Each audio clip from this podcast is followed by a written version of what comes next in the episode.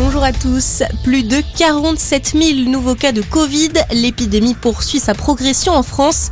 Face à cette reprise, la pression hospitalière commence à se faire sentir. Près de 2500 patients sont pris en charge dans les hôpitaux de tout le pays. Hier, la Normandie et la Bretagne ont déclenché leur plan blanc. Les Hauts-de-France ont également étendu leur dispositif à l'ensemble de la région. Une femme munie d'un faux pass sanitaire décédée à l'hôpital suite au Covid. Le chef de réanimation de l'établissement des Hauts-de-Seine a appelé hier à ne pas mentir aux médecins sur sa situation vaccinale afin de pouvoir être prise en charge de manière adaptée. PPDA visé par deux nouvelles plaintes pour viol et agression sexuelle, des faits qui remonteraient à 1985 et 2013 qui sont maintenant prescrits.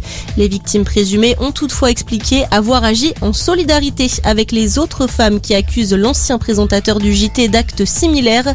Il est mis en cause dans une vingtaine de témoignages. Un corps repêché dans la Manche, il a été découvert hier au large de Calais. Le procureur de Boulogne-sur-Mer a indiqué qu'il est pour l'heure impossible de savoir s'il s'agit d'un migrant ou non. Des tests ADN doivent permettre d'identifier la victime. On le rappelle, il y a un peu plus de deux semaines, 27 personnes qui tentaient de rejoindre l'Angleterre avaient perdu la vie dans un naufrage. Neuf départements des Alpes et des Pyrénées toujours en vigilance orange, crue, inondation et avalanche.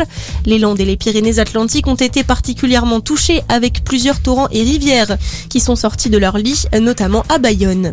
Et puis c'est un concours de plus en plus décrié. La nouvelle Miss France sera élue ce soir à Caen.